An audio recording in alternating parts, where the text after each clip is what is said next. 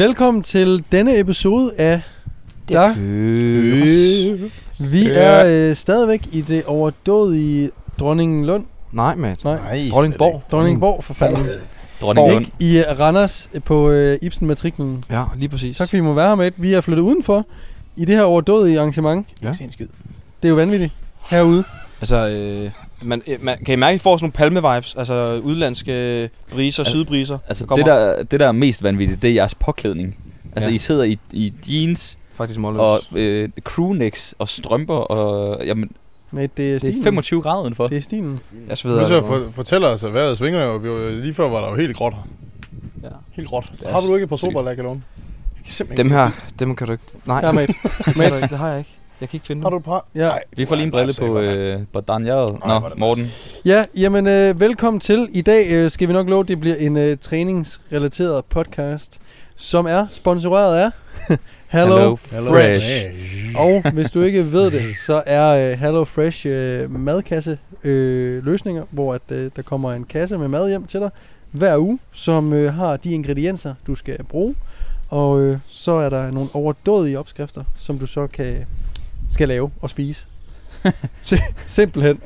Det er rigtig dejligt. Det er rigtig convenience. Ja, det er super nice. Jeg tror egentlig, både Niklas og jeg har jo kørt det før sponsoratet her, og så I andre så prøvede det efterfølgende. Og det var sådan set derfor, vi tog kontakt til dem til at starte med. Og jeg vil være ærlig at sige, at jeg havde nok ikke regnet med, at vi blev ved med det så lang tid, som vi nu har gjort. Nej, for hvor lang tid har I kørt med det inden? Var det et halvt år inden? Ja, det tror jeg. I har kørt med det? Jeg tror, vi er på en 7-8 måneder nu, vi kører på. For i starten så er det sådan, nu prøver vi lige at se, om vi rent faktisk får lavet maden, i stedet for at bestille på Wolt. Eller vi tænker, okay, nu prøver vi det, og så bruger vi bare de der opskrifter, og så kører vi bare ind. Men når det så kommer til stykket sådan, det er bare nice, at varerne de ligger foran døren hver søndag. Hvad med, at vi bare stadig betaler lidt mere for mad og bare får det ind? Det er fedt. Præcis. Det holder.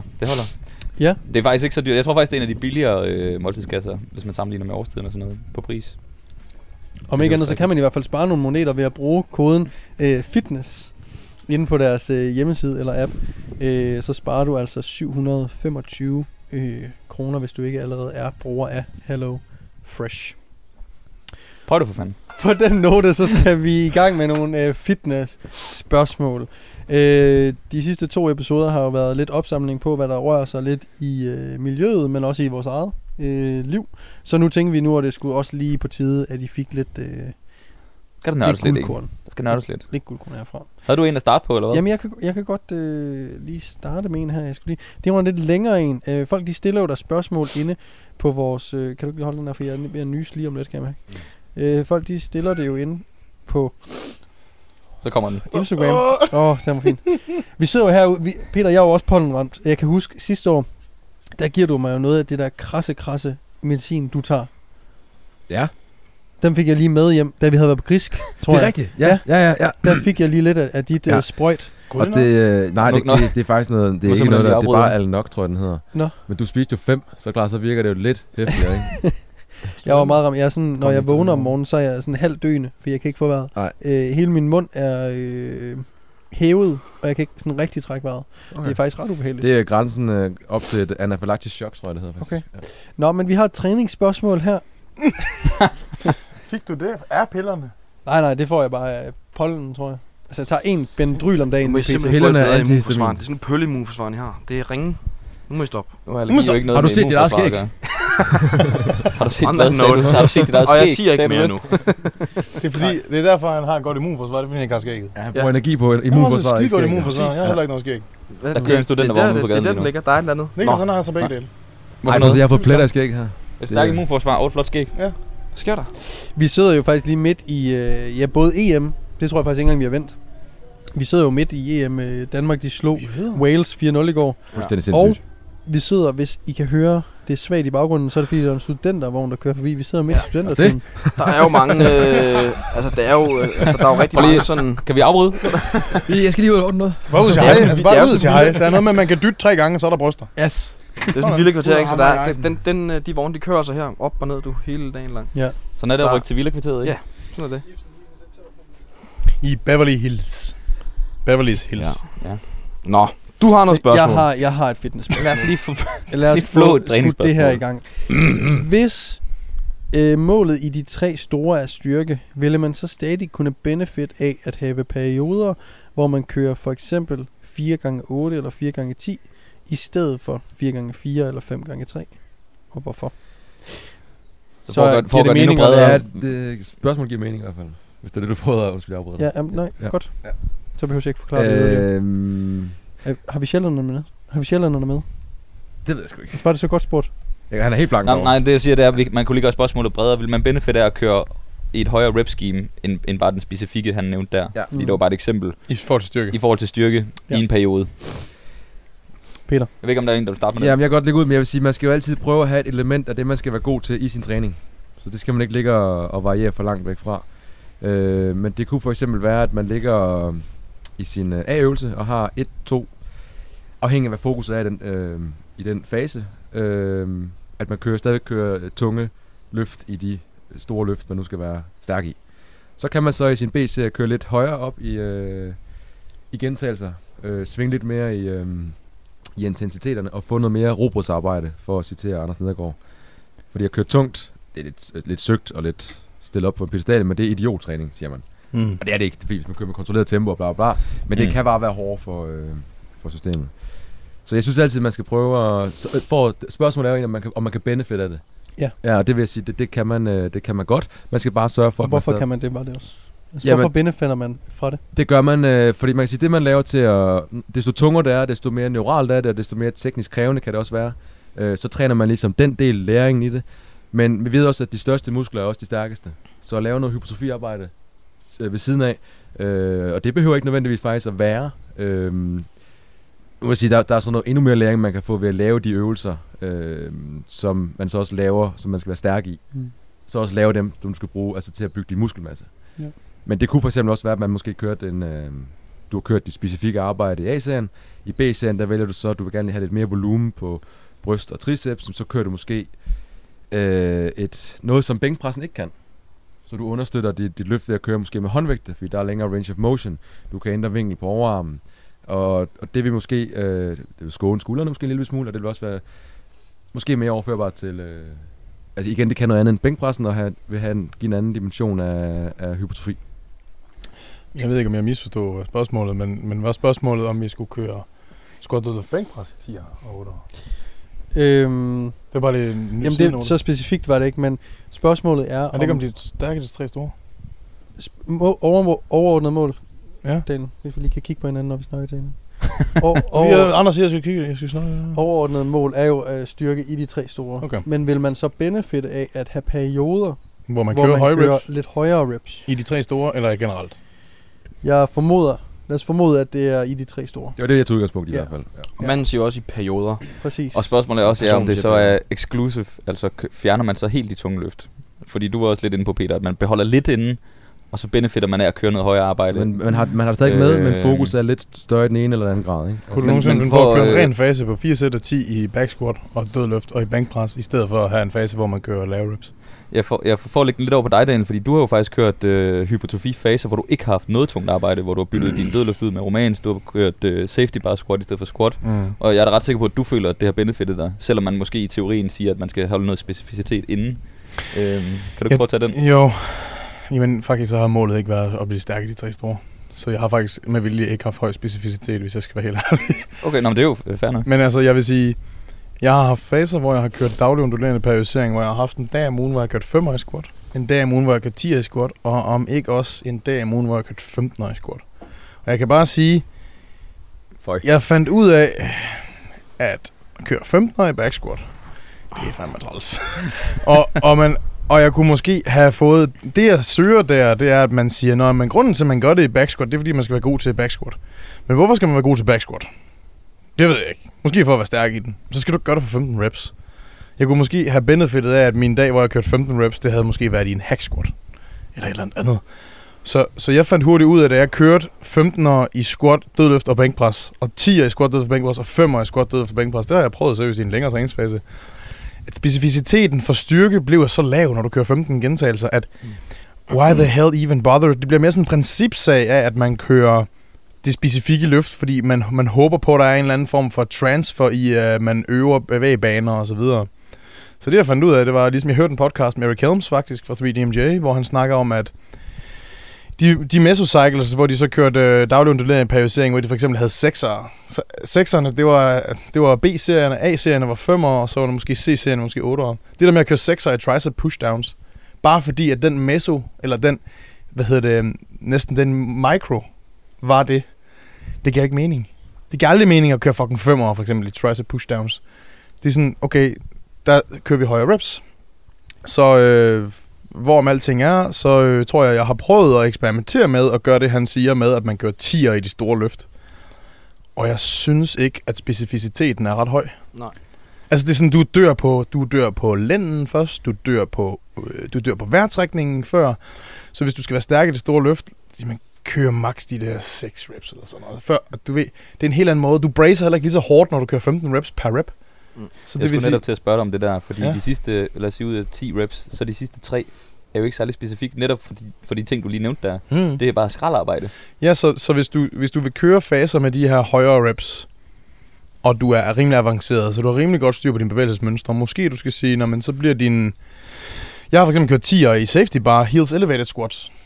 Den er loaded på en anden måde, der gør, at jeg kan ikke løfte lige så tungt, og jeg kan bedre sådan køre lidt mere pumparbejde, jeg kan bedre isolere quads på en anden måde, ikke? Det fungerede fint at køre 10'er i safety bar squats. Det var fint, men hvis jeg skulle køre sådan en low bar power stance squat, hvor jeg skulle brace hårdt i hver rep, jeg ville dø. Altså det ville tage så lang tid for mig at tage 10 reps, ikke? Ja. Så måske hvis du kører de her høje faser, så lav øvelser, som minder lidt om bevægelsesmønstrene, men vælg øvelser, som er mere skånsomme, og du har mulighed for at save lidt mere i. Ja. Hack squats, safety bar, dumbbell presses måske. Kør måske rumænsk i stedet for konventionel dødløft, hvis du kører 10'er, ikke? Mm. Det var mit take. Ja, jamen jeg vil egentlig sige lidt det samme, jeg ved ikke. Altså det der med for specifikt at blive altså stærk i squat, bænk, dødløft, så skal du jo arbejde de rep ranges, som han nok sikkert tænker 1 og 2 og 3, ikke? Så spørgsmålet omkring, vil det benefitte styrken at køre højere reps, 8, 9, 10'er? Nok ikke specifikt så meget til netop det, fordi ligesom du siger jo, specificiteten, den er der ikke rigtig. Man kan diskutere om altså kan du køre de der høje reps 8, 9, 10'er i det løft? Det kan man godt. Du kan høste noget muskelmasse, og så derved, når du, og så holder du løftet ved lige, du laver bevægbanen og alt det her, så efterfølgende, lad os nu sige, du har høstet noget muskelmasse af det, og så begynder du at gå over i de tungere løft igen. Jamen, kan du høste noget styrke, på grund af, at du har fået mere muskelmasse, og så begynder at køre de lavere rep ranges igen. Måske på den måde... Det, og man har måske vedligeholdt sit skill lidt bedre, end hvis man har kørt en hacksport. Fordi det er jo et skill, ikke? Altså især de løft her, så kan man diskutere det, men jeg vil nok lidt mere ligesom dig, altså hvis du kører de høje rep ranges, så også det her med fatigue ratio kontra stimuli, ikke? Hvis du kører så høje reps, måske en hack squat, måske lidt nicer end at køre... det var også det, jeg sagde, jeg vil bare lige sige. Ja, lige præcis. Du også sagde, sorry, ikke? Det sagde jeg også. Ja, ikke? Men man kan også sige, så kan det godt være, som du siger, Ibsen, at hvis man gælder noget muskelmasse, er der så potentielt mere styrke hen på den anden side. Det er der jo nok. Så begynder, ja. Det kommer an på, hvordan du skruer sammen. Ikke? Altså. Ja, og kunne det have været endnu bedre, hvis du bare holdt lidt specificitet inden, fordi så havde du både fået muskelmassen og du havde holdt specificiteten, så du kunne starte hurtigere ud. Så, så for nogen vil det give mening måske bare køre mere specificitet, fordi de har så høj muskelmasse. Hvis du har en lavere muskelmasse, så kan du måske drage fordel af at få lidt mere muskelmasse. Præcis. Og så vil mere muskelmasse, og det får vi ved lidt højere volumearbejde. Mm-hmm. Være en fordel for dig, ikke? Ja. Mere isoleret arbejde, eller noget, der ikke kræver, Så, men stadigvæk med noget, der ligger sig op, altså det, du kører ikke, måske, ikke at der er noget galt med læggestens, du kører hack squatten, du kører safety bar, heels elevated. Ja, præcis. Og så, bare lidt for at vende tilbage til det med muskelmassen, man ser altså også nogle gange, de her powerlifter især, altså man ser altså nogle tynde siv, der løfter freaking... Men de har også en eller anden vægtklasse, de skal holde sig ofte. Ja, lige præcis, altså, men det er bare for at sige, når jeg lige tænker muskelmasse, hvor man tænker, altså, du er helt tynd som en siv. Ja. Du løfter over 300 kilo dødløft. Ja, det er helt sygt. Altså så... Men hvad ville der ske, hvis de fik mere muskelmasse på og spare en klasse op? Man kan diskutere. Hvis man kigger på, hvis de bare skulle være så stærke som muligt. Ja. Jeg vil 100% sige, at det bliver mere muskelmasse på. Hvis du kigger på minus 74 fyrene, de er alle sammen helt tynde. Hvis du ser på de... Altså de der gutter, der squatter 400 kilo. Ja. De har også store ben. De er massive, ikke? Ja. Jeg vil så også lige sige, for at vende lidt tilbage, at sådan, det der med, hvis en ting er, om det kan give mening at bruge squat, bænk, dødløft til de høje reps, eller om man skal bruge nogle andre. hvis man i en periode har kørt rigtig, rigtig tungt, og man måske har brug for at aflaste kroppen lidt for det helt tunge vægt, kan du også tage en hel fase, hvor du bytter øvelserne helt ud, måske en kort fase, på en 3-4 uger, og så vende tilbage. Det kan også være, at du har brug mentalt for at lave noget andet, for at blive motiveret til at skulle løfte tungt igen. Ja. Nogle gange ser man også, at hvis man rigtig gerne vil være super stærk i squat, bænk, dødløft, nogle gange kan det også være rart at komme sådan lidt til at savne det igen. Jeg ved ikke, om du har haft det sådan en dag nogle gange, når du har kørt dine faser med safety bar squats for eksempel, og sådan, så glæder du dig lige lidt mere til at komme tilbage og løfte nogle virkelig tunge vægte. Så det kan også være sådan mentalt afbræk, og på den måde give mening. Det var bare lidt... Var det blevet sagt? Nej. Nå, okay. Men det viser bare igen, hvor mange nuancer der er til det. Det handler ikke bare om, at det her er bedre, eller at det her er bedre. Det er sådan... Igen til udgangspunktet dig selv. Hvor er du henne? Er det motivation? Er det skill? Er det styrke? Er det muskelmasse? Find et eller andet, der giver mening for dig, ikke? Ja, så nu med far for lige at gentage dig, Peter, men så tror jeg, at regnestykket kan sort på hvidt gøre os op i. Lad os sige, at vi er vant til at køre... Gutten er vant til at køre 4, sagde han. 5 sætter 4 eller sådan noget. Nu vil han køre 4 sætter 10. Nu vil han køre en hypertrofifase. Fint. Okay, du har et trade-off, der hedder... Hvis det er det eneste knæbøj, du kommer til at lave. Du er vant til at lave back squat. Nu går du til hack squat. Er det bedre for hypertrofi, fordi du kan bedre save dig selv? Med stor sandsynlighed. I'll give you that. I den periode. Men der er også noget, der hedder, at du mister noget specificitet. Du skal indøve nogle bevægbaner og noget, som du potentielt mister i den anden ende. Så det vil sige, at når du så starter din meso med at skulle køre squat, så bruger du de første 2 uger på, det sejler det hele, ikke? Så det er jo bare trade-offet. Det er jo bare, får man det mere hypertrofi kontra, hvor lang tid tager det? Og der tror jeg, der er det sådan en individuel ting, hvor godt du bygget til squatten, faldt det der naturligt. Jeg havde nok valgt Peters model at køre hack-squatten, og så kan det godt være, den første uge, den føles lidt fjern, backsquatten. Men det kan være, at man timer det med en deload eller intro week anyways, og så flasker det hele sig. Men for nogen kan det jo godt være nybegyndere, og de kan jo også, der kan man også snakke om, at desto flere repetitioner, de laver en bevægelse, desto hurtigere lærer det den. Så for eksempel at køre 8'er i backsquat er ikke utænkeligt, for eksempel for nogle af mine kvindelige klienter. Det er sådan, der kan jeg godt finde på at køre 3 sæt af 8 for en kvindelig klient i backsquat. Men de ligger også og kører 50 kilo eller sådan noget, ikke? Altså ved det ikke. Men også fordi når de ikke har opbygget skillsene, kan de alligevel ikke presse deres system til max. Så deres 8'er, hvis vi skulle køre 8'er, hvor vi kan bruge hele kroppen, altså vores nervesystem og primer til det, det er langt hårdere for os, end at køre 8'er som nybegynder. Fordi de ikke er lige så gode til at bruge deres krop. Altså, når vi siger lige så gode, altså deres motor units og nervesystem, de aktiverer simpelthen ikke lige så meget muskelmasse, som vi vil gøre. Det er faktisk rart for dem at få de der 8 repetitioner, fordi de øver sig for hver rep-agtigt. Det der, når de bare kører 8'er, og så står de bare bagefter. Nå, så går det lige 30 sekunder. Skal vi bare køre sæt 2? Jeg skal have fucking 5. Altså, reps er meget værd for mig at lave reps. Altså, det er sådan 8'er. Jeg skal have 7 minutters pause, mand. Slap af. Nogle gange kan man også lige tænke over, hvor ens tidshorisont er. Så det kan godt være, at okay, så skal jeg bruge lidt længere tid på at indøve squatten igen. Men hvad er det, jeg skal nå? Så bruger jeg en uge eller 2 ekstra på at genlære squat-bevægelsen. Vi spørger selv, hvad er det egentlig, man skal nå? Nu snakker vi enten eller. Det er der ingen grund til. Nej. Men det er sjovt, men det er meget sjovt at stille op. Altså, jeg kan godt lide tanken om, at sådan, det ene. Fordelen ved det ene er det her. Der er lidt mere muskelmasse hen på hacken i perioden med højere reps. Der er sikkert også, muskelmasse hen på, hvis du kører backsquatten, men der er så har du skidworken en lille smule bedre, og det er trade-offet. Så kan du selv vælge, ikke? Men men igen at vælge. Det som jeg sagde, det var sådan set, at jeg ville have den tunge backsquat med i alle faser. Ja, okay, det gør vi slet ikke. Det snakker vi slet ikke om nu. Det forstår jeg. Det er noget helt andet. Ja. Men hvorfor stille det op sort-hvidt? Det er fordi, jeg tror, at han spørger, om det vil give mening at køre den der... Rene fase. Ja. Det var så mit svar. Det vil sige, det vil jeg ikke gøre. Altså, hvorfor? Nej, det vil jeg også sige, det vil jeg heller ikke gøre. Nej. Ja, hvis du prøver at blive god til at blive styrke. Ja. Og det er jo så der, jeg tror, altså, hans spørgsmål er, men kan man måske vinde noget på det? Du ved, nogle adaptationer og et eller andet. Kan det være, at man, hvis man kører... Lad os sige, man som nybegynder kører 5x5 for evigt. Ligesom at du altid kan bare købe til 4 arbejde, så sagde Stefan, måske skulle du køre noget tungt. Kan den her, der altid har kørt 5x5, der bare gerne vil være stærk og vinde noget ved at køre noget 4-10, fordi jeg aldrig gjort det før. Ja, men der må vi kigge på helt nøgteren, så vil jeg sige, hvis du skal være god til noget, skal du gøre det så meget som muligt. Ja. Så kan der være et motivationselement indover, hvor du bare er helt fatigued, altså psykologisk over at skulle ind og lave en tung, så kan der måske være noget med, at du lige får lov til, eller har lyst til at resette dig selv, som du snakker om, Morten, ikke? Men hvis du skal være god til noget, skal du gøre det dag ud og dag ind. Og så skal du ikke gå væk fra det, fordi at det lige... Så er der nogle dage, hvor det bare fucking nederen, du skal ned og køre tungt, men så gør det det. Alligevel. I agree. Vi ser ikke mange top powerliftere have hypertrofifaser. Men det... Uden at have et element af specificitet. Ja, okay. Enig. Det var godt. Ren hypertrofifase. Ja, fordi der er jo grundtræningsperioderne. Ja. Hvor at for eksempel, at man kører... den kender I alle sammen.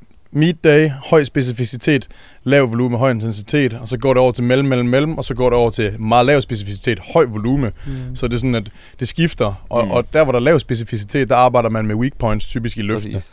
Så det er noget med, okay, men du har en ordentlig røv, men du har ingen hamstrings, så din dødløftvariant bliver noget stiff-leg i deadlift for at bygge en eller anden form for tolerance i baglårene. Og det er lavere specificitet end konkurrencevarianten, ikke? Men den kan så noget, som dødløften ikke kan, ikke? Og kan assistere dig i det. Præcis. Ja. Og de laver stadig lidt dødløft. Måske bare to tungsæt i stedet for 4 eller 5 tungsæt. Ja, det kan være en deficit dødløft, det kan være et eller andet. Ja. Hvad er det ikke Hatfield, den hedder? Vi snakker om dub der. Hatfield, det er, hvor du i sessionen starter med lave, mellem, høje. Ja. Og det giver sådan en fit flow. Og det er jo lidt det, du snakker om. Det er lidt den, jeg vil ind og kigge på. For styrke. Okay, så du vil... Jamen, så forstår jeg. Ja, for jeg tror nemlig... Måske... Jeg ved ikke, om hans spørgsmål var det, men det var helt at bytte det hele ud, ikke? Jeg tror, det var exclusive, han tænkte. Ja. Og den vil jeg sådan set sige, det vil jeg aldrig gøre. Nej. Enig. Jeg tror også, vi fik ikke svaret rimelig godt på det, synes jeg. Er der noget, der mangler på den... Jeg synes fandme, vi kommer godt rundt. Det synes jeg er ret spændende, også i forhold til, det ved jeg for eksempel, at Dan har lige noget til. Kasper Vinter fra Nordic Performance gør. Han kan godt lide at for eksempel tage dem ud af, altså du ved, fjerne specificiteten lidt, og så bygge quads, bygge noget nedbremsning ekscentrisk, og så starte den fra 0 og sådan nogle ting, hack squatten. Hvilket jeg faktisk synes er spændende, jeg glæder mig faktisk til at følge lidt med i det. Men er det med et udgangspunkt i, at de har haft nogle skavanker? Nej. Eller kommer de af top-tunet, og så kommer det alligevel? Det er for at forbedre. Det var netop lige præcis det, jeg tænker faktisk også på lige, nu glemte det bare lige, men potentielt for at forbedre fire for hans squats mere, som kan give en overførbarhed til hans squats. Det er en anden vinkel. Ja. Så det er ikke men han stopper jo ikke med at squat i perioden. Nej, lige præcis. Okay, for det er ret vigtigt. Han stopper, sådan er jeg forstået. Han stopper. Det ved vi ikke, ved vi det? Altså ved vi 100%? Nej, det gør vi jo aldrig. Det gør jeg ikke, men nej. Men det var i hvert fald det der med hack squatten, ikke? Hvor de putter, hvor en specifik kører hack squat med et setup, hvor de lærer at komme fra, altså han kom fra bunden hurtigt og fejrer fra hans squats. Ja. Det vil lige være kost mikrofonen. Men ja. Så det er jo noget med, at der er på hvis du ser øvelsen, så er der lav specificitet. Det er bare en knæbøjsøvelse. Og måden du behandler hacksquatten på, det der med at bremse den, før du rammer strækrefleks og sådan nogle ting, det giver ingen mening i forhold til overførbarhed. Men så alligevel, så er der noget med at lære at fyre muskulært med quads igennem den fulde rom, som man måske kan tage videre til backsquatten. Ja. Wow, så begynder det at blive spændende, ikke? Så er det ja. Ja, der er også nogle ting i, hvordan lærer du bare at gøre noget helt specifikt, du ikke gør nu i din backsquat. Ikke? Hvordan får du en klient til at lære det her, hvis de bare ikke fatter, at du er i bunden af squatten, du skal altså trykke med dine forlår, og det sker bare ikke. Okay, hvordan ikke snyder vi dem til at gøre det, men hvordan placerer vi dem i en øvelse, hvor at det er stort set udelukkende det, de kan gøre. Det er at fyre med det, de ikke gør i en normal squat. Enig. Jeg kan virkelig godt lide tanken, og jeg var også spændt på at se, hvad resultaterne har, fordi jeg kan se, at der er mange crossfitter, der starter forløb hos Kasper, så det er sådan, jeg synes, det er... Altså... Nej, der er ikke mange. Altså, alle crossfitter er startet. Ja. Så det er sådan, det der med, at man sådan... Altså, tænk nu, hvis det virkelig, virkelig kan noget. Det vil virkelig revolutionere dansk crossfit. Altså... Eller også lærer man bare af det, hvis det kan nå. Nu kom studenter på den. Så studiner, Peter, studiner, kører. Jeg tror, det er cue'et til at gå videre til næste spørgsmål. Og så prøve at blive videre. Havde du en? Lad os hoppe videre. Morten mere, eller så... Har du en? Jeg har en i pipeline, hvis det er. Altså, jeg har en... Hvor fanden var den? Jeg har bare taget den, Morten. Fedt. Okay, hvordan tilpasser jeg styrketræning med andre aktiviteter, såsom løb, cykling, boksning, svømning osv.? Det gør vi ikke. Var det den, du havde? Nej, men svaret er, at... Vi laver det ikke. Vi har vel alle sammen nogle klienter. Er det godt nummer på vognen? Hvad hører vi? Hvad hører vi du? Sådan, stærkt. Skuddet til Zach. Vi har vel alle sammen nogle klienter, der laver dual sport. Det er Wildcats, der bare kører om i... Kan vi fange den, Anders, på... Får du den med? Ja, jeg kan godt høre det.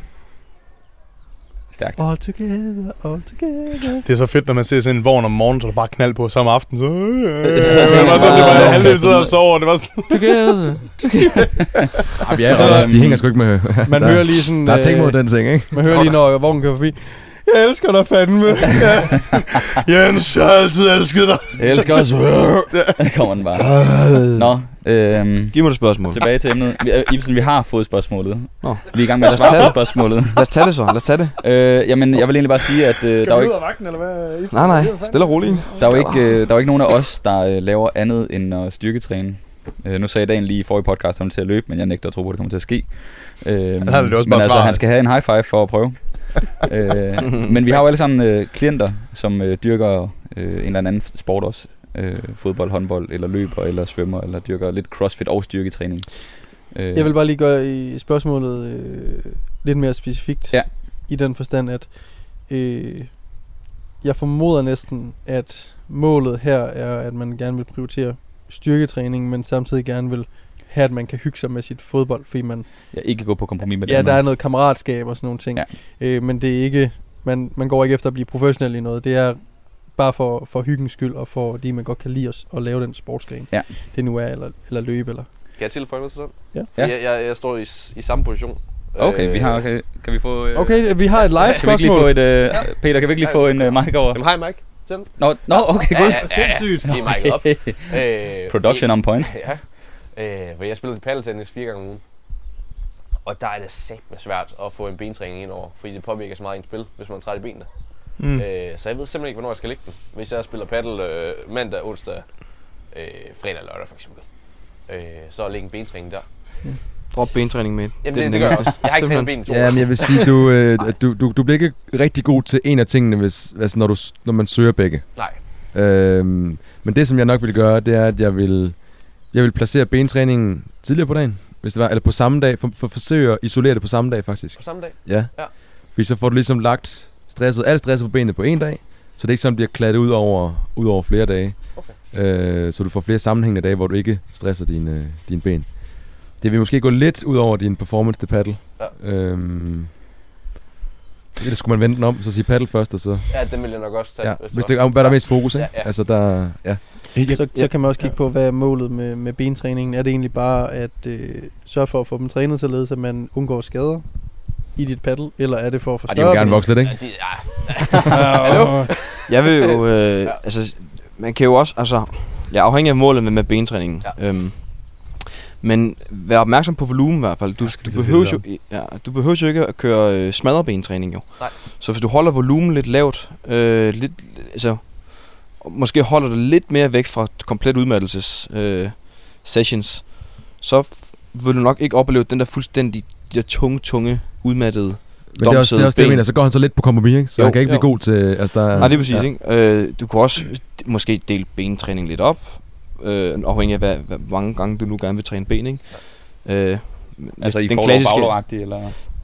Ja, eller bare det hele, så du træner ben 2 gange om ugen for eksempel. Det er sådan lidt, måske den lidt klassiske, ikke? Ja. Og så... Aldrig hørt om det. Men i hvert fald fedt volumen lidt ud. What? Ikke? Ja. Og så træne lidt væk fra... Altså træne mere væk fra udmattelse. Ja, lidt som Peter sagde, ikke? Så vil du måske ikke opleve den der fuldstændig tunge, udmattede domsbefængte der. Domsbefængte quads. Ja. Ja. Jeg har også en lille tilføjelse. Det er, jeg tror, at mange, der dyrker sport, som måske netop ligesom i samme situation, de er lidt bange, bange for de her bentræninger, fordi de skal til fodbold dagen efter og sådan noget. Jeg tror nogle gange, det handler om også bare at komme i gang. Altså få gang i de bentræninger der, fordi når du først har kørt det i 3 uger, så bliver du altså ikke særlig øm af det længere. Medmindre du smadrer dig selv. Så jeg tror bare, mange starter, og så er de sådan, ej, nu er jeg for øm, og det må jeg ikke kunne. Hvor det er sådan, nej, du skal netop blive ved, for du skal over den fase, der gør nas, og så kan du sagtens gøre det. Altså, jeg tror ikke, det er et problem overhovedet, faktisk. Og så kan man jo man kan også altid starte med lidt færre sæt. Hvis man gerne vil op på, lad os bare sige, 12 sæt til forlår og baglår. Ja. Så okay. Så start på 6 eller 8. Og så ugen efter, så tilføjer du 1. Og ugen efter tilføjer du 1 mere. Hvis du ikke gider at være for øm de første 3 uger, så stille og roligt, så bygger du op. Helt sikkert.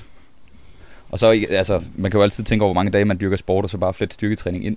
Så hvis man har meget sport, så tror jeg altid, jeg vil anbefale 2-3 gange full body i stedet og så for. Jeg vil bare lige hurtigt tilføje noget, at hvis man tænker, om det er da for lidt, så spiller jeg bare en uge. Sådan, det er jo fucking lige meget, hvor meget du træner, hvis du rigtig gerne vil spille paddle. Ja. Altså, du bare gerne vil i gang med at træne ben. Og alternativet er ingen bentræning. Ja. Så bare stille og roligt.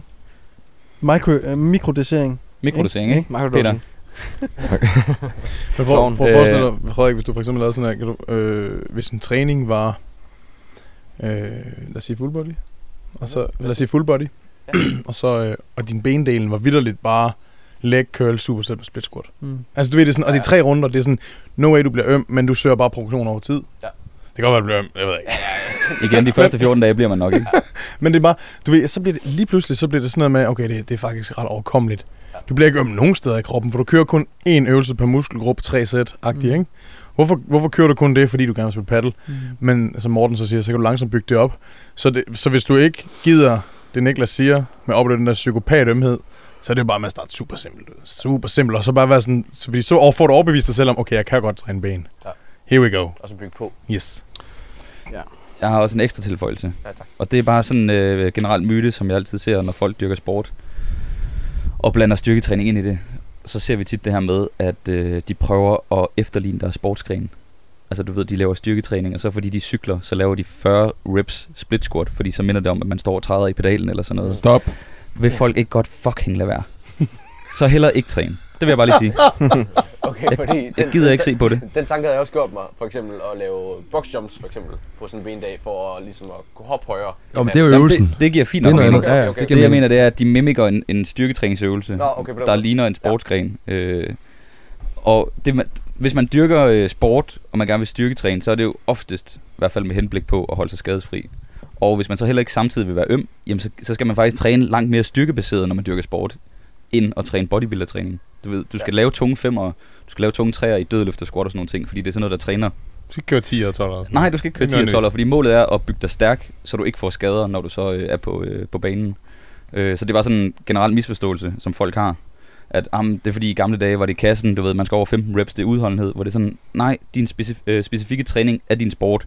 Styrketræning er styrketræning. Det er ikke din sport. Mm. Så det vil jeg bare gerne lige smide dig ud. Ja, så du prøver at blive god til at cykle ved at sidde og lave 40 reps split squats, hvor ved du bruger tiden på at cykle. Ud at cykle i stedet for. Ja. Og så blive stærk i centeret, så du ikke får knæskader, ankelskader og så videre. Ja. Så det var bare lige en lille mythbusting indskud der. Der er nogle af de der fyser, jeg har set, der laver sportsspecifik træning med e-sport. Hvor de skal lære dem at lave, hurtige reaktioner. Nå. Og vi er enige om, når man spiller computer, det ved du, Ibsen. Ja. Det foregår her, med dine øjne her. Og så jeg sådan en klip, hvor det de skulle løbe 4 meter for at tabe en lamp. Og så den anden lys, så skulle de løbe 4 meter for at tabe en lamp. Du er da for længst blevet skudt i hovedet, altså. Men det var 4 meter! Han skal aldrig fucking bevæge sig 4 meter i kroppen. Jeg kan forstå det der med, men hvis han skal blive hurtig til at reagere, så skal der være noget indenfor, altså hvor han kun skal bevæge sine øjne, og så skal der være noget med hans hænder. Jeg tænker da også, man kunne få et eller andet reaktionsspil på computeren, hvor du skal med musen, ikke? Altså et eller andet, hvor du skal reagere. Det er fordi de der blazepods, du kan tabe på, ikke? Så står de der ranglede computerspillere der, de vælder rundt. Ibsen, der er et kæmpe marked der. Ankelskader. Ibsen, der er et kæmpe marked der. Lab nogle ting! Bliv online coach, og så start noget e-sport, ikke? Jo. E-sports træning, e-sports lean gang forløb. Kør. Ej, jeg kan ikke. Jeg kan ikke. Nå. Vil du også gerne øge din KT? Ja. Så kom på mit lean gain forløb. Eller som jeg plejer at kalde det, mean gain. Yeah. Mean gain. Jeg tror vi jeg har ikke flere henskud endnu. Nå, men har du et spørgsmål? Der var en der spurgte det er så meget øvelsesspecifikt. Men jeg, inden du siger det, kunne vi få Frede til at læse det op, eller har du nogle flere spørgsmål? Det kunne noget med et live spørgsmål, synes jeg faktisk. Ja. Folk spørger os efter liven. Hvornår kommer den? Vi har den nu. Ja, Fred. Vi har altså en tilskuer. Ja. Altså, der er også, hvis du vil læse nogen op, der er også nogle spørgsmål der. Ja. Tør jeg kigge jeres telefoner igennem? Selvfølgelig. Nej. Du tør ikke kigge Daniels. Du får Daniels. Der er syge ting i den telefon. Ja. Du må ikke gå ind i beskeder. Der er, eller billeder. Der bare ned, der er bare spørgsmål. Nå, det er dem der. Nej, jeg tror, det er de nye følgere. Nu skal jeg lige se. Nej, det var ikke en prut. Jo, det var det. Det var ikke en prut. Du skal i bukserne der. Ud. Der er løb. Nej, det bliver brun nu, mand. Nej, nej. Hørte du? Det var sådan lidt sådan væske. Vi sidder udenfor, og Ibsen føler sig berettiget til bare at flå den ene ud efter den anden. Det var helt stramt, kunne jeg mærke. Det var sygt, det der. Det lød som om, man pressede sådan ud af en tube. Der er lige en hurtig en, mens Frederik lige finder en, så der en, der lige spørger her. Clara, hun spørger, er det okay at gå rundt i strømpesokker i centret, når man træner? Hvad er det for et spørgsmål? Selvfølgelig, Clara. Selvfølgelig. Peter siger nej. Hvorfor siger du nej, Peter? Det er da sådan lidt altså hygiejnemæssigt. Ja, du er, hvis det du er sådan lidt, hvis det er en der kører sok, er det okay? Nok, er det ikke en der kører sok? Du er sådan lidt gem afraid. Er det rigtigt? Er det det sådan lidt? Altså, du er lidt hygiejne afraid. Jamen gems, det er jo sådan noget med du godt sådan lidt gems. Lidt træning. Germs, ikke? Er du sådan lidt germs afraid-agtig? Jo, jo, men ikke mere end sådan almindelig. Du har aldrig sagt nej til en finger i munden? Nej. Finger i munden? Bare den er... Jeg synes bare ikke, at det hører hjemme, og slet, altså der er også nogen, der siger, hvad bare tager, hvor jeg tænker, hvad... Det skal de stoppe med. Ja, der er stift. Der går bare... Hey! Hvad er forskellen på barter og sokker? Ja, sokken. Der er sokken. Sokken, den holder jo din ulækre fod indvendig. Ja. Så når du sveder gennem sokken, så er der bare... Jeg vil sige, går du i strømmesokker, og kan man se, hvor du går derinde? Altså efterlader du sådan en sejlespor, så skal du bare ud. Men det kan man ikke sådan... For nu har vi sagt god for, det bare kører med sok. Så kan vi ikke sige sådan nogle ting der jo. Jeg har ikke sagt, det er Niklas, der hænger på den. Med du skal træne med tør sok. Ja. Det skal være en tør sok. Våd sok. No-go klar. Okay, så er vi enige. Ingen våd sok. Det er ikke min klar, der er sport, vel? Hun er træt af grund hjemme. Nej, det er ikke din klar. Jeg bliver nødt til at sige, at det der med at træne sokker, det er også det, fordi at nogle gange så er det lidt bedre, for eksempel hvis man dødløfter, at man kan mærke gulvet ovenover bagefter. Lidt bedre kontakt. Det kunne man sagtens sige. Man kan sagtens sige, så vi snakker om det jo generelt, at du render rundt. Så står du og dødløfter på platformen, så spritter du lidt platformen af, og så er din sko på. Det er jo derfor vi kører birk, så man hurtigt kan ind ud. Det kan ind ud. Og lige inden vi går videre, så vil jeg bare lige sige, Emil Ryberg, når du træner dine fucking boxklienter, få nogle fucking sko på, mate. Han havde bare til her. Det er fordi han er begyndt at gå i birkenstok, og han kan ikke lide det. Det er også det er dumt jo. Hvorfor gør du ikke det? Han synes ikke det. Han synes det er ubehageligt. Han skal lige gå dem til. Nej. Han så gik han i bare til. Han forstår tydeligvis ikke vores game. Det vi siger lige nu, kan det bestå rintesten, Morten? Ja, jamen det kan det. Fordi det er relevant, for jeg gider ikke se på hans barter. Jeg gider godt kigge på hans barter. Nej, det gider jeg ikke. Det er sådan noget. Jeg elsker dig. Nå, vi skal have et spil med, eller... Ja, vi kører jo træningsrelaterede spørgsmål. Ja. Mate, du fyrer bare. Nu har jeg ikke set så meget af jeres podcast før, så jeg ved ikke, om jeg svarer på det her. Altså dig, eller dem, der spørger? Nej. Vores kameramand. Altså ham, der er med til hver podcast. Undskyld lige inden. Hvis der er nogen derude, der er gode til at tage billeder, så søger vi en ny fotograf, som rent faktisk ved, hvad der foregår. Okay, kør. Nej, ja. Hvis I kunne give jer selv et råd, da I var 20, og langt tilbage, Peter, hvad vil I så sige til jer selv generelt i forhold til træningen? Ja. Et råd. Stop med at følge Peter Benson. Et råd hver. Okay, et råd hver. Et råd hver, skal vi sige det? Vi sidder lige og summer på den. Det var det. Ibsen, du starter. Nej. Ja, jo, altså... Det var 20 lige præcis. Okay, det var 20. Måske tilbage til starten af træningen, hvis der var nogle fejltrin eller noget. Et råd. Okay, jeg tror godt, jeg har mit, hvis det er. Det er, drop alt det fucking sommerkotteri, og så bare gain de første 3 år. Jeg kunne have hentet al den muskelmasse, jeg har nu, ved at tro på de første 3 år, hvis jeg ikke var forfængelig. Alright. Fucking godt tip. Tak. I unge gutter, I skal virkelig tænke over at køre langsomt derudad, og så køre 2-3 år. I kan blive afsindig stærke og store på, på de første 3 år. Jeg vil nok også sige forståelse for, hvad gain... Det lyder fuldstændig svært. Bedre forståelse for, hvor lang tid det egentlig tager at bygge serious mass. Jeg cuttede hele tiden. Jeg løber samtidig med. Altså hele tiden. Fordi jeg gerne ville være lean, men jeg vil gerne være stor. Så det, man havde ikke forståelsen dengang. Så det var nok, altså... Så man får brændt fedt, når man løb, og man byggede muskler. Ja, man det er den gode klassiske skete der, ikke? Jeg vil ikke brænde lidt fedt, inden jeg skal i byen. Og spiste ikke så meget fedt, fordi det var fedt, du ved. Altså, den klassiske gang. Altså, forståelse for... at tingene tager tid. Hvad gør sådan en som Peter Benson, der er lige nået rundt? Nej, det er faktisk ikke. Okay. Jeg har faktisk mit det rigtige. Ja, tak til dig. Men jeg var jo på et tidspunkt for lige en år rundt, ikke, hvor jeg ikke havde de der... Men jeg så sige, jeg har jo været igennem nogle forskellige faser i sådan noget, ikke? Og jeg kan huske på 2G, der fandt jeg ud af, at nu skulle der satan nede med bulkes. For jeg var sådan begyndt at tænke over, at jeg havde... Hvorfor jeg ikke var blevet sådan... Jeg havde en længere periode, hvor det ikke skete en skid, og det var... Til dels på grund af fodbolden selvfølgelig også, men også fordi jeg spiste slet ikke nok. Og så gik jeg bare i den der diametrale modsætning, at nu skulle der bare ædes. Dirty bulk, ja. Så finder man ud af, at det er måske lige lidt for meget, og så svinger mit dul lidt over, at prøver at køre det der lean gain der, og... Det virker heller ikke. Og det virker heller ikke, vel? Altså, man gør sig nogle erfaringer. Jeg tror sgu, jeg prøver alle de der op- og nedture der. Og nu i dag, faktisk her, kan jeg sige som 32-årig, jeg har haft mit bedste bulk og mit bedste cut. Jeg glæder mig altså. Og det er jo på grund af klogheden, du har fået ind i det. Det er klogheden, mate. Ja. Klogheden. Visdommen. Og kunne jeg have lært det tidligere? Ja. Men dengang jeg startede tilbage i 1900 med fitness, der var der ikke så meget visdom. Og det, jeg husker på, at jeg startede med at læse ind på noget, der hedder Body House, hvis der er nogen, der kan huske den side. Medicinsiden. Det er sovsesiden.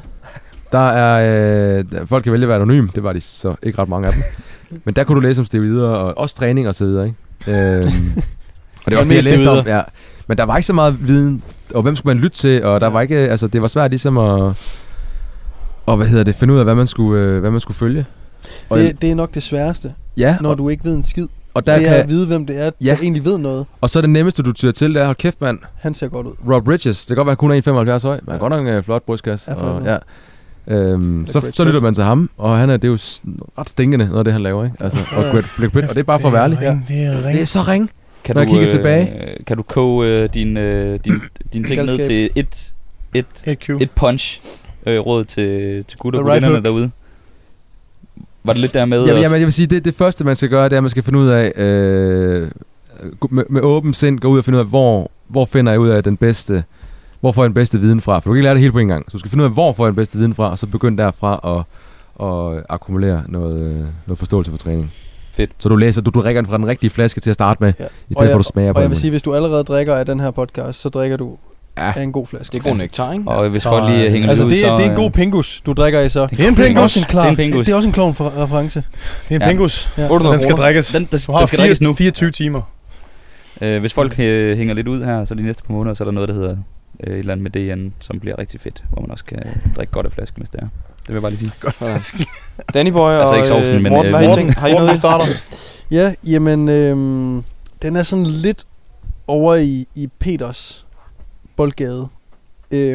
Fordi at, for at man skal kunne det råd, jeg gerne vil have lyttet lidt til, eller fuldt, der skal man også finde ud af, hvor fanden man finder det henne. Og det er at finde et fornuftigt og godt struktureret træningsprogram. Ligesom jeg tror, det der gik galt for mig, da jeg startede, var der var det meget oppe shock the muscle. Altså man skulle shock the system. Ja, du skulle ikke lave det samme hver gang. Confuse the body. Hvor der er så meget værdi at lave det samme over tid, som vi snakkede om i forrige spørgsmål, det her med, hvis du gerne vil gå til SPD, squat, bænk, dødløft, så skal du lave dem. Hvis du gerne vil stærke dem, så skal du løfte tungt. Så det er sådan, hvis du gerne vil være stærk og stor, så skal du træne efter det, og du skal vælge nogle øvelser, hvor du kan se, at du rent faktisk bliver bedre. Og igen, hvis du drikker den her flaske, så er der jo nogle træningsprogrammer, som nogle af os her i slænget har lavet. Der er jo både over på DN, man kan købe nogle godt strukturerede programmer, så man kan se, hvordan det egentlig ser ud. Peter har også lige udgivet noget gratis. Det er fedt ved at være nybegynder igen. Ja. Hvor der er 2 træningsprogrammer. Præcis, der kan man også gå ind og se, hvordan det ser ud. Jeg har også et gratis træningsprogram inde på min hjemmeside, faktisk. Har du noget gratis? Jeg har ikke noget gratis. Det skal vi lige lave. Har der ikke nogen hjemmeside? Jeg har ingen hjemmeside. Hvad hedder det? Men hvis man går ind enten og downloader det, Morten og Peter har lavet, eller køber noget af det, DN har lavet, jamen, så får man en god forståelse for, hvordan et træningsprogram, der er godt struktureret, kan se ud. Det er ikke det eneste, og det er ikke den eneste måde at gøre det på, men så kan man få en fornemmelse af, okay, hvad vil det egentlig sige at lave den samme øvelse i 15 uger? Du får altså lige en forlomme på dine gains. Ja. Altså det vil man gøre, og det er ikke for at lyde højrøvet, men du springer bare et step over ved at starte i sådan en boldgade. Præcis. Så det vil være, at hvis man lytter hertil, så vil det være, hvis man bare er lidt random i sin træning, find dig et struktureret træningsprogram, der varer lidt over 3 måneder, og så kører med det. Og hvis du hyrer en online coach, hvor du på din quads-dag skal køre plus 30 sæt quads, run for the fucking hills. If you can, because your legs are with the dumps. Hvis du ikke har fået rhomboidolyse, eller hvad? Rhomboid. Du har fået en dialyse i din rap. Daniel, rosinen i pølseanden. Okay. Du har ikke haft så stor succes med din muskelmasse, eller din gains, jo. Altså, jeg blev bare nødt til at sige, at jeg skal bare starte helt forfra. Nej, jeg blev nødt til at sige, at jeg har været heldig med at finde nogle rollemodeller ret tidligt, som stadigvæk den dag i dag er super relevante. Matt Augus var jeg super tidlig til at få fat i, og han er stadigvæk the shit. Og jeg tror, ham og Chris Jones er årsagen til mine gains, fordi de har haft styr på shitet lige fra starten. FFH og macros, og så er det her med programmeringsdelen. Mm. Når det så er sagt, så da jeg var 20 år gammel, hold kæft, jeg havde det ego, mand. Altså, det var sådan helt vanvittigt. Fordi jeg var bare kendt for at løfte tungt. Så når jeg gik ind i fitnessstudiet Anders, det var så Østervold, faktisk. Det var Fitness World, jo. Altså, jeg kan garantere jer for, hvis min plan var at køre 8'er i squat, eller et eller andet, jeg kunne godt finde på at maxe ud, fordi at der var den rigtige mennesker i centret den dag. Altså sådan, jeg havde ligesom, jeg kan bare huske, jeg følte ikke, jeg kunne gå i stykker, Og jeg squattede bare tungere for hver gang, og bænkede tungere. Det var ligesom om jeg havde forvrænget mit syn på, hvor jeg havde følelsen af ligegyldigt, hvad jeg gik ind under, så skulle jeg nok kunne løfte. Det er sådan lidt, hvad var det, C.T. Fletcher, der har sagt det der med, no matter what, put it in my arm, I'm going up, eller sådan noget. Det var sådan, jeg vitterligt havde det, da jeg var 20.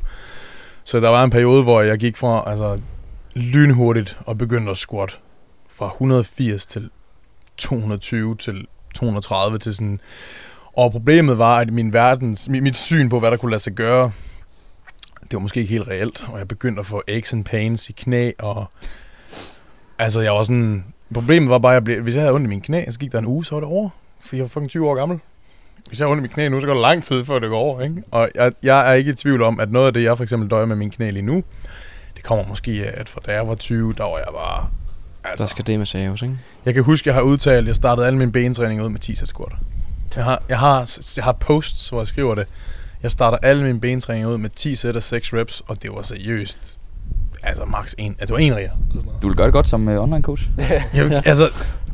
Men du kan du også jeg kan huske vores vanvittige unge dage der. Ja. Og hvor det var sådan, vanvittigt. Du ved, jeg var altid bare sådan, vi kan gøre det. Det kræver. Jeg kan huske nogen, når I samles, I gjorde altid sådan en ære ud i, når I to I skulle træne sammen, fordi det var sådan noget, folk på internettet, de så frem til, okay, nu er der to, der skal dø. Ja. Og så var det altid sådan noget med, lige præcis, vi starter bare med gym, volume training i squat. Så kan vi bare et dropset, hvor vi står og råber og spytter hinanden ind i ansigtet i bulgarisk split squat. Og så bare over i, hvor markeren holder en nede over i benpres, eller i leg extension, du ved, jeg holder dig nede, bare kør! Det var sådan noget, og når jeg kigger tilbage, så er jeg sådan... det var vi fik fine gains af det, men jeg tror kraftedme med os, at vi kan... Jeg kan mærke det på min led nu, og din lænd har du sgu da også... Den er pøllet, den er jo dårlig. Det er jo regulær slitage. Det er uoprettelig slitage. Den dør, du har derovre ud til den fine terrasse herovre, når den har kørt i 10 år frem tilbage, så skal den også skiftes ud, ikke? Så har den det ligesom din eltræ. Og fordi du stod pisset op anden gang, sidder flere gange. Det er helt rusten. Og træet helt råden. Det er simpelthen slitage, ikke? Og du oplevede det, fordi du er så stærk, så din led... Du kan nok også holde til lidt mere, men... Det er simpelthen for tæv, ja. Jeg tror, så kortet ned... Jeg ville have givet mig selv rådet, da jeg var 20 om, nu slapper du af, din fucking idiot. Slap lige af, ikke? Seriøst, du er simpelthen for stort et ego. Kan vide, ja. Og mere intelligent træningstilgang. Jamen, jeg ved ikke sgu ikke, om det er... Jo, det ved du selvfølgelig bedre om. Jeg synes ikke, det er egoistisk. Jeg synes jo bare, fordi du har jo haft en fantastisk indstilling til at bare gå ned og fucking fyre den af, og så har du genetisk også været fuldstændig hjernedødt, godt skrues rammen, og det er jo sådan, du er. Nej. Men. Så at kalde det ego, det ved jeg faktisk ikke. Du har bare højere og vildere, okay, så gør vi det, det kan jeg, så gør jeg det. Yes, jeg tog mig selv i, for eksempel, et helt klassisk eksempel, jeg kan huske, nogle gange så trænede jeg i Assens, der hvor jeg kommer fra oprigtigt, sådan en lille motion og fitness. Når jeg trænede der, langt større sandsynlighed for, at jeg holdt mit træningsprogram. Hvis jeg trænede i Fitness World, og på den måde der, ja. Ibsen trådte ind, eller Søren Falby trådte ind, eller hende den lækre med Better Bodies buksen på. Kan du huske de der tights der, hvor der står Better Bodies nedad, ikke? Med sådan noget camo. Der kom 180 på stangen, ikke? Og det er jo lige før, man sprang fra 100 til 180, fordi hun gik forbi. Altså i stedet for lige at tage 140 med på vejen. Altså, du var kraftet med opvarmning i dag, drenge. Direkte op. Hun kommer nu. Og det værste er, hun er pisselig glad. Ja, fuldstændig. Men dengang, der var man the shit. Altså, det var sådan, at det urbiologisk i os, at vi skal vise the female, at vi kan provide og blive stærke. Alfa noget, jo. Der er noget alfa noget. 100%. Dengang vi alle sammen trænede de stringers. Det er y-kromosomer, der går. Mate, du skal simpelthen stoppe med at minde os om, at du har trænet i stringers. Hvorfor? Det kan jeg simpelthen ikke. Det er Daniel også. Nej. Jo, det har jeg. Det har vi da alle sammen. Det er Peter også. For jeg havde den der Dolce Gabbana tilbage for 15 år siden. Ja, vi har da alle sammen trænet i stringers. Husk, jeg er gammel. Jeg havde den der, hvor der er nipslip. Nej, ikke stringers, men bare undertrøj, ikke? Nå. Ja, fordi når jeg hører stringers, så er det billede, hvor jeg laver bend over row stringer. Jamen, den der med sommerfuglryggen. Ja. Ej. En blå en. Jeg har også kørt gorilla wear, hvor nipples de sådan ude. I remember. Gorilla ridersko og gorilla wear stringer. Jo, det er vanvittigt. Overvej stilen engang. Der var jo en. Var det ikke, Niklas, der var en, der skrev til dig, at han havde 100 fuldt der helt tilbage fra dengang, du rendte rundt i Fitness World Frederiksberg og trænede i stringers? I Gymshark stringer. Det var jo dengang, at Ben Francis, han stadig pressede hans egen logo på. Altså, jeg var on that wave. Altså, hvor de sendte det, og de selv havde siddet. Ej, var det vildt. Altså, der havde jeg stringers fra og sådan noget. Support the boy, ikke? Synes jeg bliver så nostalgisk, når man ser det, og så ser, hvad han har opnået nu. Så har han bare lige fået vurderet hans virksomhed til hurtigst voksende virksomhed i England nogensinde. Ja. Altså nogensinde, tror jeg. Ben Francis, der er Gymshark. Ja. Hurtigst voksende virksomhed i England nogensinde. Prøv at høre navnet. Gymshark. De havde en fucking hej, der stod og lavede most muskler i sådan en cirkel. Jeg synes, det er så... Og i dag er han over at konkurrere med Nike og Under Armour. Det er så sindssygt. Men det handler om branding. Det handler om, at det er ligegyldigt, hvad det hedder. Det er så grimt et navn. Men jeg tror, dengang var det fedt nok. Dengang var det fedt nok, fordi han var ungkale.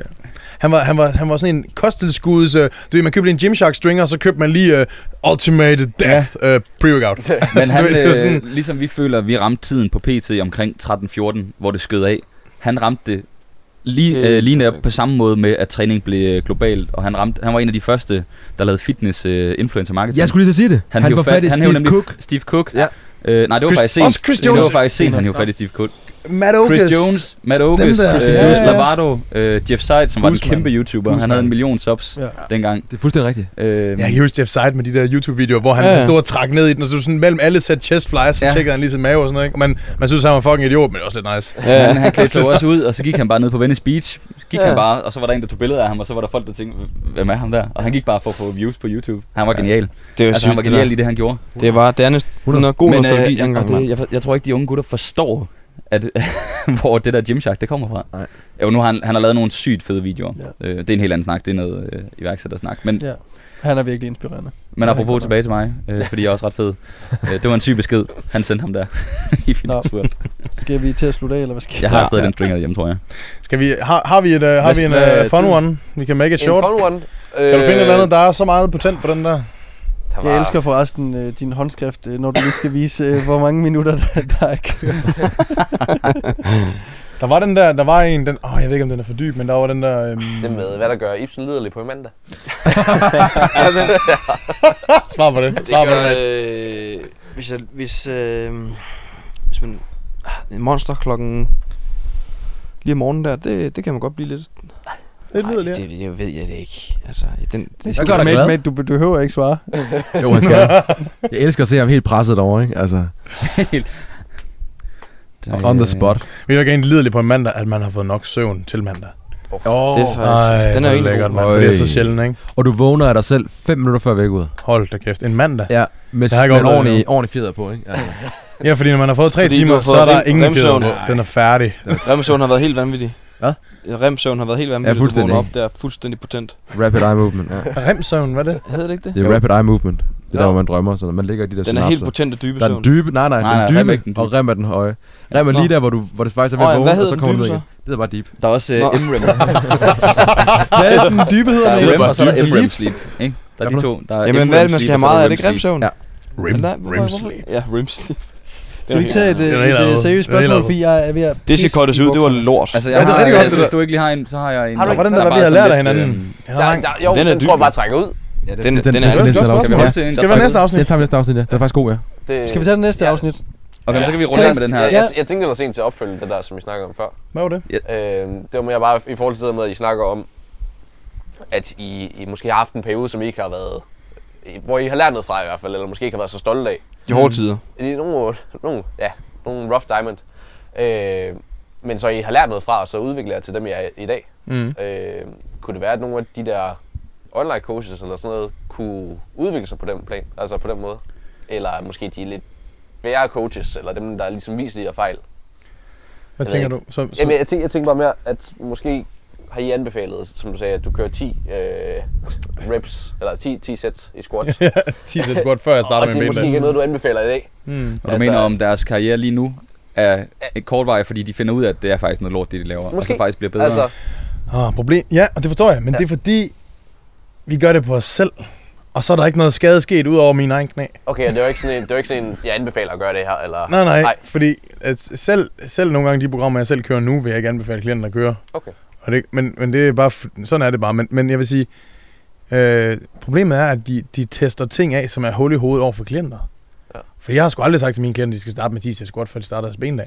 Jeg ved ikke, om de tester det af. Jeg tror helt seriøst, at de tror, at det er sådan, man laver et program. More is more. Det gør det jo være. Så er det jo bare ikke til at redde. Nej, men præcis. Og jeg tror ærligt talt, at der er mange af dem, der får simpelthen for meget smag for pengene for hurtigt. Ja. At de er lidt ligeglade, om de så gør det sådan lidt semi-dårligt, fordi de kommer til at tjene ret hurtigt mange penge. Jeg tror, dem der starter, men springer hurtigt fra, på grund af etikken og moralen, deres morale kompas er i orden, ja, men lige bliver fristet, men når springer fra, ja, de kan helt sikkert, ja, få noget op at køre senere, ja, tror jeg.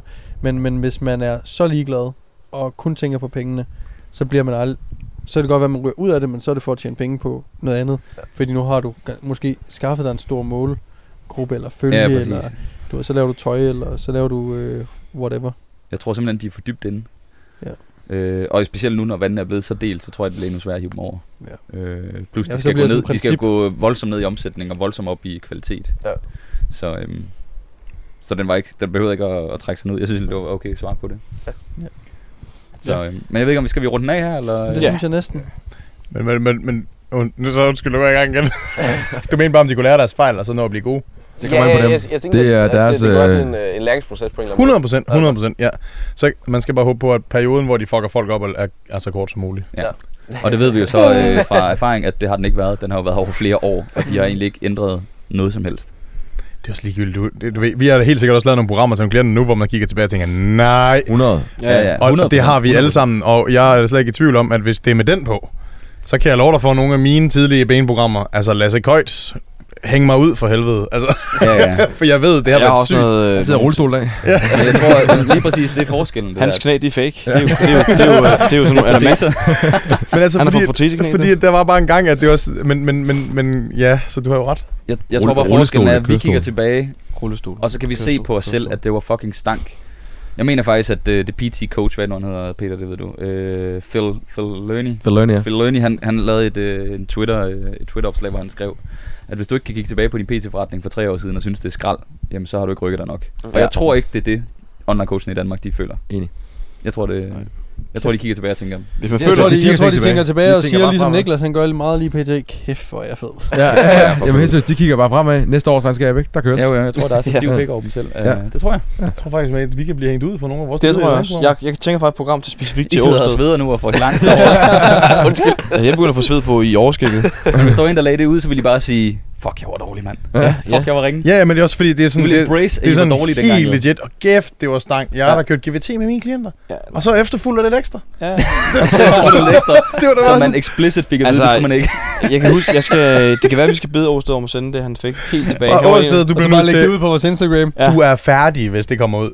Ja. Vi har haft snak inden for kost også med, at vi alle sammen har lavet kostplaner i gamle dage. Og det gør vi måske ikke så meget mere. Men mindre det er den rigtige kontekst, for eksempel. Det er jo endnu et eksempel. Der er der også nogle af mine vægttabsklienter for langt tilbage, hvor det er sådan, du skal have råbrød med en dåse tun. Det var sådan, det var ligegyldigt. Get dry. Ja, de tabte sig fucking hurtigt og fucking meget. Og lugtet. Hvad er det helvede til? Ja. Kan I huske apple cider vinegar? Insulinsensitiviteten. Man startede forbrændingen. Nej, og chili og guacamole, og der var sindssyge ting. Altså, folk har gjort... Jeg har ødelagt Ibsens mave for life. Det var derfor, jeg har Ja, og det er derfor, jeg har lidet af diarré i dag. Du lider af kronisk diarré. Jeg har fået kronisk dårlig tarm. Men hvordan startede det? Det skulle redde tarmen, men det har gjort det. Hvordan startede det? Jeg ved det ikke, mate. Jeg kan da også huske, jeg var sådan, okay, det er The Edge. Apple cider vinegar, der var jo noget i studiet, der viste noget, men det var for folk, der havde en dårlig insulinsensitivitet. Så ikke, du kan ikke gøre den bedre, at den kan komme op til normalen, hvis du har en stinkende. Så kan det godt hjælpe lidt, hvis der var noget med nogle diabetikere og noget, ikke? Okay, men altså... Ja, jeg siger ikke, man skal gøre det. Der var bare nogle ting, der pegede på det, ikke? Ja. Og det røg så over på, så kan almindelige mennesker også gå fra normalt til bedre. Ja, det bliver altid lidt ud af en fucking tangent. Og hvad vil det overhovedet gøre, at du får en insulinsensitivitet, der er 2% bedre, ikke? Altså, det er lige præcis det fucking samme, der sker, når vi ser de der fucking cykelsaunaer, eller hvad fanden det er. Jeg kan det ikke. Der er så god cykelsauna lige for tiden. Så de lavet et eller andet studie i et eller andet laboratorium på en eller anden lorterotte, der har en eller anden sygdom, der forbrænder 1200 kalorier. Ja. Og mennesker, de forbrænder 1200 kalorier. Luk fucking røven. Stik halvdelen af kroppen ned i en infrarød, og så cykle. Det er god kvalitet. Det fede var, har I set nogle gange, det var de der pitsner, som har lavet storyen, hvor de så skrev, det er så rart, og det har slet ikke været hårdt. Det ligger bare her. Og så har du forbrændt 1200 kalorier, ikke? Og det den der calorie counter, det er sådan ding. Man kunne se, mens hun lavede storyen, kling. Nej. Prøv at forestille dig, hvad der sker, hvis folk de faktisk går derind, og så tænker, så kan jeg ligge ud og spise 1200 kalorier pizza. Det er jo det, folk tænker jo. Så er det hver uge, så går de lige ind og forbrænder 1200 kalorier der, og så kan de ud og spise pizza. Og så de bliver jo kraftigt overvægtige. Nej, jeg kan mærke, jeg bliver gal nu. Ja, det var vi tager på den anden. Jo, nu slutter vi. Springe. Jeg vil bare lige slutte af med at sige... Penis med at springe. Ja. Nu slutter vi af. Hvad siger vi? Jamen, som jeg skrev til Daniel, da vi så det opslag der, at hvorfor bruger de også fucking slanke mennesker til de der reklamer. De mennesker, der absolut ikke har brug for deres ting, de bruger deres reach, ting. Kæmpe reach. Jo. Og jeg vil gerne lave en mic drop på den der, siger, fuck af alle sammen. Hej. Ja. Slut den af, mate. Fuck af alle sammen. Det vi bare lige ikke kan lave mic drop på, det er, at tusind tak, fordi I lyttede med. Det var ikke jeg, HelloFresh. I ved nok. Tusind tak, fordi I lyttede med derude, eller så med på YouTube. Tusind tak, Iber, fordi vi gerne må sidde her i dit overdådige Beverly Hills hus. Mansion, i Dronninglund. Det hedder Mansion. Borg. Hedder det ikke? Borg, ikke? Hvad koster sådan en borg herinde? Den er jo, koster tæt på 5 mil, minus lidt mere. minus 4,5, ikke? Minus lidt mere end de 5. Det er faktisk kun godt 250. Så ja. Dagens episode var sponsoreret af HelloFresh, og husk, at du kan bruge rabatkoden FITNESS, hvis du gerne vil ind og spare nogle monaters op til 725 kroner. Ja, tak. Og husk at følge os ind på alle sociale medier, og så lyttes vi bare ved i næste episode. Køb noget merch, den tror jeg ikke, du har nævnt i de sidste par to. Jeg har ikke nævnt merchen, nej. Hvis I gerne vil støtte podcasten endnu mere, så kan I jo gå ind og snakke noget merch, t-shirt, sokker. Der er stadig mundbind, men det er jo ikke sikkert, det er så relevant længere, men skal du stå op i metroen, så gå lige ind og snakke et mundbind, ikke? Ja. Præcis. Og der skal også nok komme noget mere merch soon. Eller så har du bare dårlig ånden? Vælg selv. Har du bare dårlig ånden? Ja. Jeg skal pisse. Ja. Vi ses. Hej. Det var som om jeg lavede en telefon på. Vi ses. Hej. Ibs, kan vi lige få den bare lige til? Tag den, mate. Det er ikke så nødt, Niklas. Skal vi siddende? Det er ligesom trampolinen.